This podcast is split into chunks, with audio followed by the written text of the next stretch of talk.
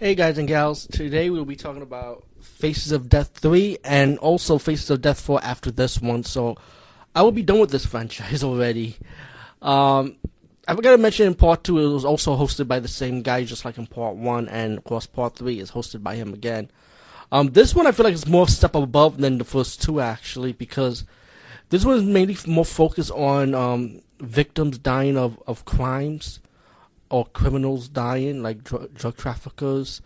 Um, you got one where a serial killer killing women, and they caught one of his ca- cases, and he went to court, and they even show you a video footage of the serial killer, like killing, molesting one of his victims in a courtroom. And you got um, suicide death. You got parachute jumping on a by accident in, a, in landing in the wrong place. Let's put it like that.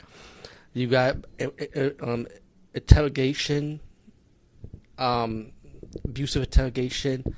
And if you're a rabbit lover, oh boy, you do not want to see this. You're gonna see how chickens and rabbits get slaughtered in the slaughterhouse. I kid you not. Oh my god, it's, it's crazy. It's it's like they hook these rabbits, and I like, oh man, please put them out of their misery. Don't don't do it like that. Oh man, you know and you know it's mostly more but i'd say this is mostly more focused on, on criminal activities and stuff.